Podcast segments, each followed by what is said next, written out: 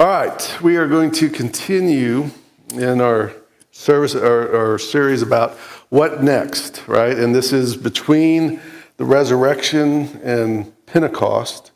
In our liturgical calendar, we'll be reaching Pentecost on the 23rd. And these are stories of things that happened between the resurrection and the pouring out of God's Holy Spirit onto his people. And so that we can learn some things. We talked about Peter and the restoration of Peter and, and how he needed to change his heart. He needed to have his heart changed. He had to go from uh, somebody trying to be out in front, trying, trying to be religious, to somebody that knew they needed Jesus. Um, and so today we're going to look at Thomas. I'll tell you why in just a second, but I think Thomas has gotten a bad rap over the years. Uh, but I'll make that case in just a second. Our scripture comes out of the Gospel of John, chapter 20, beginning in verse 24. Listen for the word of the Lord. Now, Thomas, also known as Didymus, one of the twelve, was not with the disciples when Jesus came. So the other disciples told him, We have seen the Lord. But he said to them, Unless I see the nail marks in his hands and put my finger where the nails were and put my hand into his side, I will not believe. A week later, his disciples were in the house again, and Thomas was with them. Though the doors were locked, Jesus came and stood among them and said, Peace be with you. Then he said to Thomas, Put your finger here. See my hands? Reach out your hand and put it into my side. Stop doubting and believe. Thomas said to him, My Lord and my God. Then Jesus told him, Because you have seen me, you have believed. Blessed are those who have not seen, yet still believe. This is the word of God for the people of God. So, as I said, I think he's gotten a bad rap because Thomas, you know, one, some, this one's not as much as the doubting part, but a lot of commentaries will try to make something out of some kind of connection out of him being uh, away from the body of Christ. And because he was away from the body of Christ, he missed this. And so they try to make it a, a message about being connected up to the body of Christ, which it, that's definitely a message. I just don't think it's in here, right? Either explicitly or implicitly. It's just not there. Just Thomas wasn't there. It might have been for a good reason. He might have been taking care of his mother. We don't know. He just wasn't there. The second part is the doubting part. I don't think that's a fair title, even though Jesus was said that. That wasn't really Thomas's nature. He was a he was a go-getter. He was an all-in kind of guy. Back in the Gospel of John, uh, on chapter 10, they were in Judea, they were in Jerusalem, and they were uh, they tried the leaders, the religious people tried to stone him, tried to kill Jesus. And then later in uh, chapter 11, when he hears about the death of his friend Lazarus, he says, "Let's go back there." And his disciples, they just tried to kill you. You want to go back there? And Thomas was like, "Let's go. We'll die with him." Right? So he was he had courage, he had conviction. I mean, what we're talking about is not just your run of the mill thing. He saw his teacher, his Lord, his friend tortured and killed. And now his other not so reliable friends say he's alive. And he says, mm, I got to see some hard evidence before I believe that. I mean, that's, I, I would think in that situation, I would want to see some hard evidence. If someone said a friend of mine was resurrected, I'd have to see that. So I think that's, that's reasonable. And when he did see it, when he did see Jesus, his reaction was, My Lord and my God. And so he was all in. And the thing is, this story is really not about Thomas. It's really not. It's about all those that were going to come after and believe. Thomas and his not being there is just setting up for the main message of this story. The main message is to all those that are going to believe and not see the hard evidence, not be able to see the resurrected physical body of Christ, the wounds, the, the sore, I mean, the, the side. They weren't going to be there. And was, there's going to be a lot more of us than the early disciples that don't.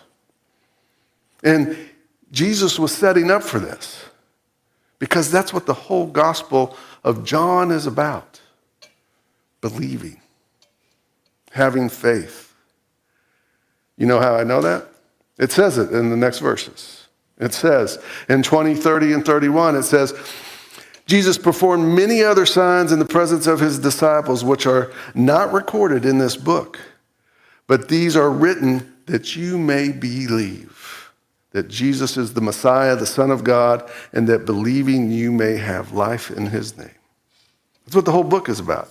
And this story about Thomas is a setup for all of those that are going to come after and not be able to see the hard evidence, but still are going to believe anyway.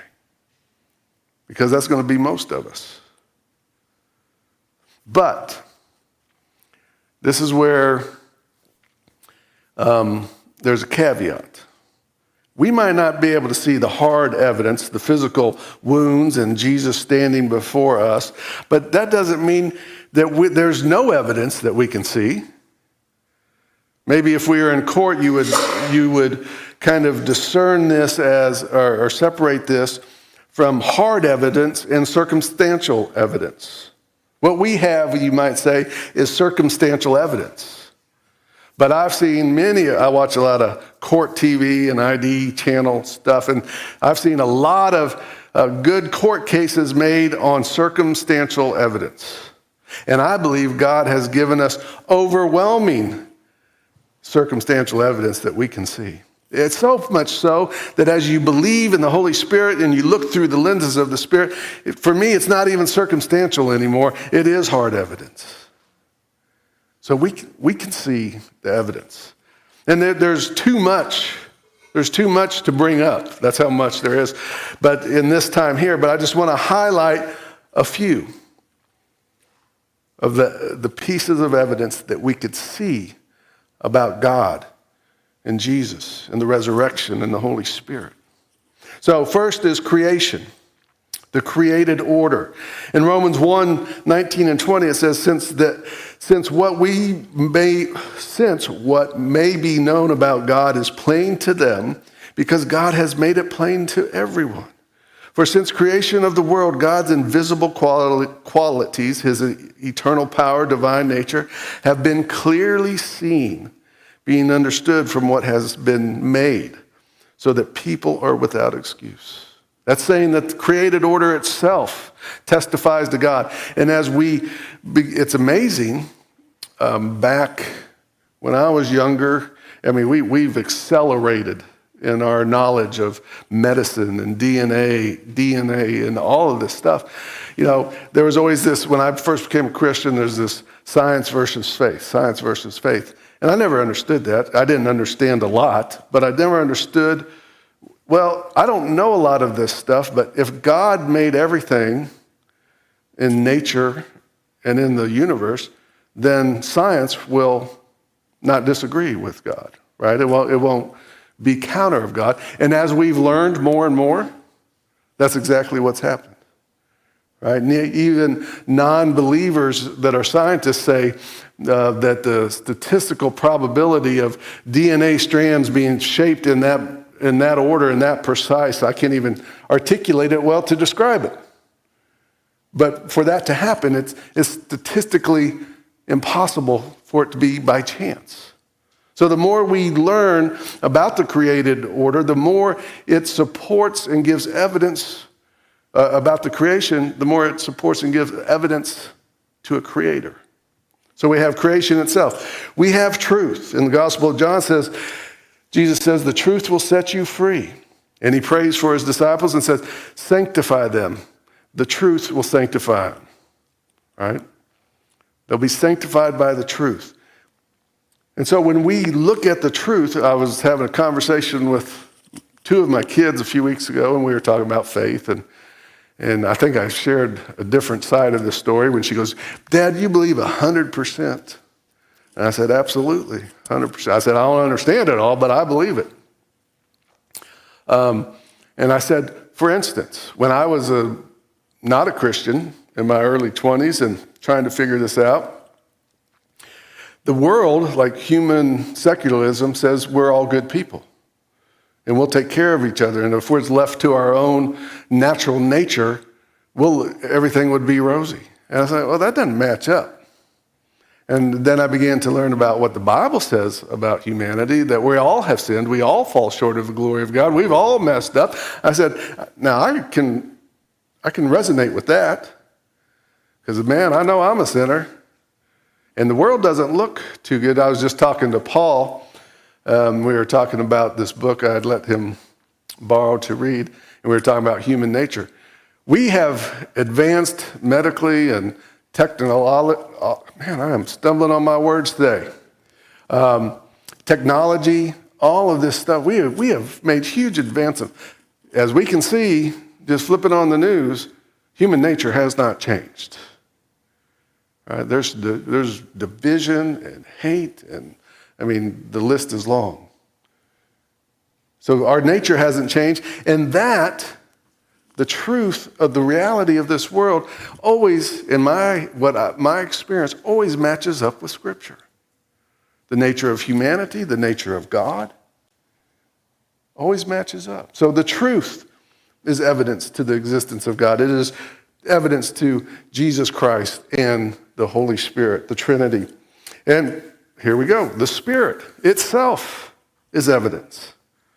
Now, we have trouble because the Spirit goes where it will go. It's hard to, to get a handle on it, it can be misused. I remember a long time ago, I was in this, wasn't in the Methodist church, but it was this organization, and we had a board, and boy, and it was ecumenical. And there was this one group of a couple that were in the same, and every time they disagreed with us, or we disagreed with them, they'd say, Well, we don't want to quench the Holy Spirit. I was like, Man, this is hard when the Holy Spirit's always on their side. All right? But we can just say whatever we want about the Holy Spirit, but the Holy Spirit will testify, it will witness to ours. It, it, Romans 8 16, it says, The Spirit Himself testifies with our spirit that we are God's children. Very Wesleyan, right? He had that, he, he had been a pastor and brought up in a religious family his whole life, and yet when he was listening to a commentary on Romans by Martin Luther, he felt this overwhelming assurance that he had been saved. The, the witness testified. And many of us have had those. I have those experiences often when I read Scripture. When it, there's a lot of times I'll just start reading and nothing, and then something will just pop and it'll grab me and I'll understand it in a way that wasn't just common nature. I've had experience. I remember when I was mid 20s, we had moved from Chicago to West Texas. I was um, out in, on this retreat and I was struggling there. I might, might not have been 100% then, but I was struggling. I was like, mm, God, I think this is real. I really do think this is real. But and I was, it was at night. I was out in my by myself, and I was staring up at the stars clear, and I said, I think this is real, but gosh, I, God, give me some type of sign. I just need a sign, please. And I thought, and as I'm saying that, I'm going, you you're being stupid. And then I laid back down, and in rhythm, I see one, two, three shooting stars. Same path, same thing. And that in and of itself is one thing, but combined with the assurance of the Spirit that I felt about that, I was like, okay, it's what I needed. So it is the assurance of the Spirit, and that's not always uh, easily quantified or easily shared. Um, but it is, but you, when you have it, you know that you know that you know. I see some people shaking their heads, so you know. And then finally, the biggest, I think, I've shared with you before when I was coming into the faith and in my 20s, I was a product of the world and believed what the world told me to believe. And so I was a little cynical about the miracles in Scripture. But as I began to participate in prison ministries and walks and certain functions where I heard testimonies or saw it for myself, people's lives changing, people's hearts changing. I mean, going from way over here to here, just a new person, the new creation. I was like, that's the true miracle. Any God that can change a heart and pull us out of the pit or just help us to see what we couldn't see, any God that can change a life and make a new creation out of, uh, of somebody like even me, that's the true miracle. God like that can do anything. And so I think the biggest the biggest evidence of a resurrected Christ is to see resurrected lives in people, is to see changed hearts. Second Corinthians says, Therefore, if anyone is in Christ, they are a new creation, and a new creation has come. The old is gone, and the new is here. And that's the powerful. We talked about it last week with Peter. After that, it was hard. Some, some of this changing and transformation's not always easy. But it was hard on Peter. But he was a new person, a new creation in Christ. He was transformed. The Peter in, in the Gospels and the Peter in Acts are two different people. You know, the Peter in, in the Gospels, in Acts, there's a story of Peter and this, this guy asking them to help him. And the old Peter would have said, Hey, yeah, it's all about us, and yeah, I'll take care of you. And it would have been very, had a big ego and narcissistic. And Peter's like, and the, the Peter of Acts says, Hey, it's not me, I'm just a man. I don't have anything to give you, but I do have Jesus. And he was bold and, the, the, the legend goes that he was crucified and he wanted to be crucified upside down because he didn't feel worthy to be crucified like Jesus. So he was a new creation. Paul, we hear in, in Acts, we read the conversion of somebody that hated Christianity, that hated Christian, persecuted, murdered, rounded up, threw in jail. He hated them. He was a Pharisee of Pharisees by his own words. And yet he had an experience with the resurrected Christ that changed him completely. He said, Everything that I have gained and earned in my life and thought was important is nothing compared to knowing Christ. It's rubbish, he says. He was a new creation. That's powerful. What more evidence than we do, do you need? But it's not just people in the Bible. It's us. Yeah, I, I, shared with you, I was at a memorial yesterday up in Fort Worth with, for one of my good friends. His, his dad passed away. And um, it, was a, it was one of those blessings because, you know, I don't know if you guys guessed, but I'm not too churchy. Um, but I am all about the gospel. I put up with the churchy stuff so that I can see changed lives. So I can see God work, see the gospel come in and change somebody. That makes everything else worthwhile. If that wasn't true, I wouldn't be a pastor. Being a pastor without that is the worst job in the world. With that, it's the best job in the world. When you see transformed lives, and we see people get dug in and their hearts get hard, and you think that person's never going to change and then it happens. Two stories, two testimonies about transformation. One, I might have shared um, in one of my early churches when I was in seminary. There was this one woman. She was a good friend and she was a good supporter of mine, but she would always come and argue and complain about her husband. And she goes, he's never going to accept Christ. He's a agnostic. Sometimes he says he's atheist. He's just never going to do. And so about it got to be like once a week we had this conversation. And she would get all riled up with me. And I, I was like, you're nagging me and I'm not even him. And, I, and so I said, I said, listen, and I could talk to her. We were friends. I said, do you know what you need to do to, to help your husband maybe come to accept Christ? She goes, No, what? Tell me. I said, Leave him alone. You're bugging him. He's not going to do, he's not coming. You, just leave him alone. You be the best Christian you can be. A year later, I baptized him. Right? Changed heart. And he was a thinker, so he was an advocate for the faith. But yesterday, it was uh, my friend's Eric's. Um, I talked about him before in here, I think along at first. His dad passed away. Well, his Eric's. I met Eric at Alliance, where I was the pastor for several years, and that's where I met Eric's family, and I met his grandma, and his grandma was Miss Pauline. She passed away several years ago, and I went and did the funeral in San Antonio. And but my first one of my first visits, they said, "Oh, you got to go visit Miss Pauline." I said, "Okay, I'll go visit her." Sweet lady, sweet lady. And I, I was going, and somebody said, "Okay, but but." She's living with her um, daughter and son-in-law, and that they were older; they were in their 60s. And he didn't come to church here. In fact, I don't think he's a Christian. And in fact, he's kind of ornery. So just be ready. And so I went and I, I went to visit her and I was ready for him. And he came out. I think at that time he was drinking and he had a beer. He made sure he went and got it in front of me. And he, he, you could tell he was testing me. He was to kind of be ornery. And he found out I was a little ornery too.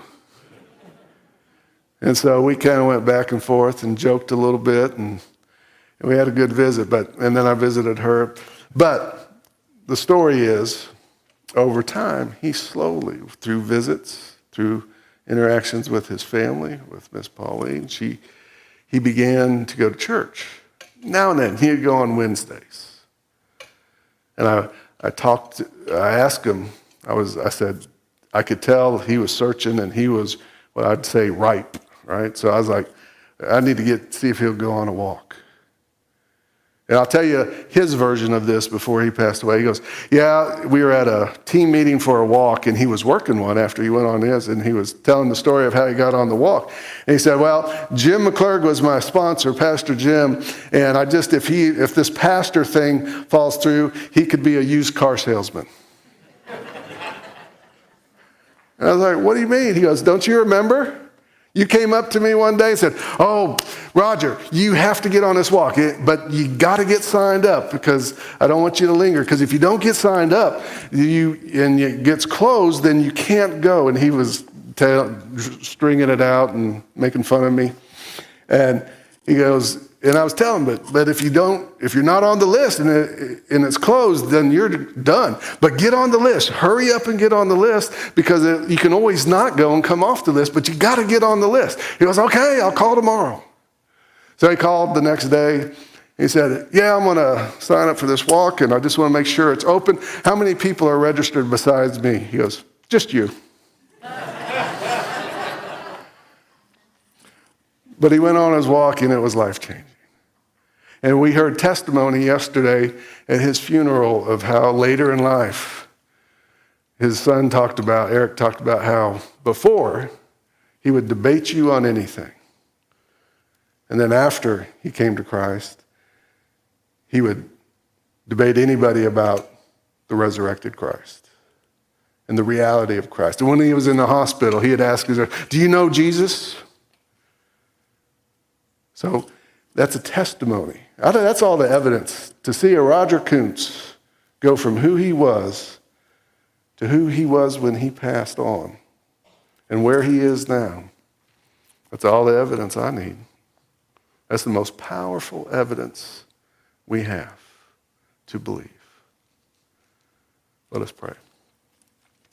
Dear Lord, I thank you for your grace and for your mercy. I thank you for your love and your patience. I thank you for changed hearts and new creations that only come through your love and through your grace, through the power of the Holy Spirit. Lord, help us to die more fully to ourselves, that we might believe more, that we might give more of ourselves to you as you have given all of yourself to us. Lord, we pray, I pray for each one of us that the Holy Spirit would open our eyes and that we could see the evidence of a resurrected Christ all around us. That we could see the evidence of a God creator and Father all around us. That we could see the power of the Holy Spirit in our lives and in the lives of others. Lord, it is plain to all. Give us the lenses of your Spirit that we might see clearly. In Jesus' name we pray. Amen.